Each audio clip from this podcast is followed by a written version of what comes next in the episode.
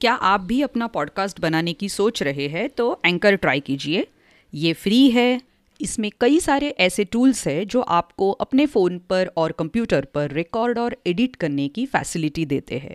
आप अपने पॉडकास्ट को डिस्ट्रीब्यूट भी कर सकते हैं जिससे इसे स्पॉटिफाई और दूसरे प्लेटफॉर्म्स पर सुना जा सके।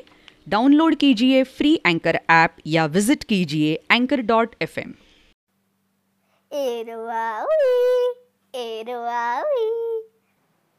चलो चलो कहानी सुनने चले, सब तैयार? हाँ। एक दो तीन। हमारी नन्ही सोना की तो आदत है हर किसी की मदद करने की। आज वो चाचा के यहाँ गई है, वही जो चुस्की बनाते हैं। चलिए सुनते हैं सोना वहाँ क्या करती है। कहानी का शीर्षक है सोना की नाक बड़ी तेज।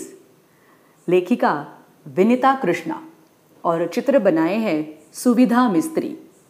ये प्रथम बुक्स प्रकाशन की पेशकश है।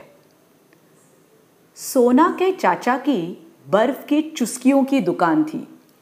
एक दिन सोना चाचा की दुकान पर गई। चाचा तरह तरह के स्वाद और खुशबू वाले रस तैयार कर रहे थे। चार चार पतीलों में आग पर इकट्ठे रस पक रहा था। सोना ने कहा, चाचा मैं भी रस पकाऊंगी।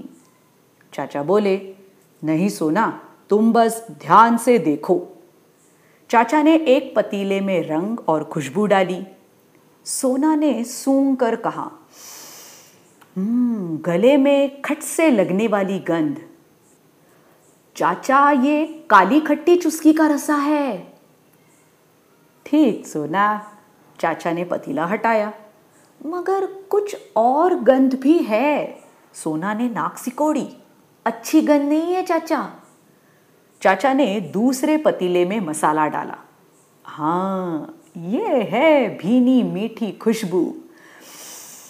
सोना ने गहरी सांस ली, ये है अनारी मीठी चुस्की। वाह सोना, ये भी ठीक है। चाचा ने दूसरा पतीला उठाया, मगर कुछ और बेकार सी गंध भी है चाचा।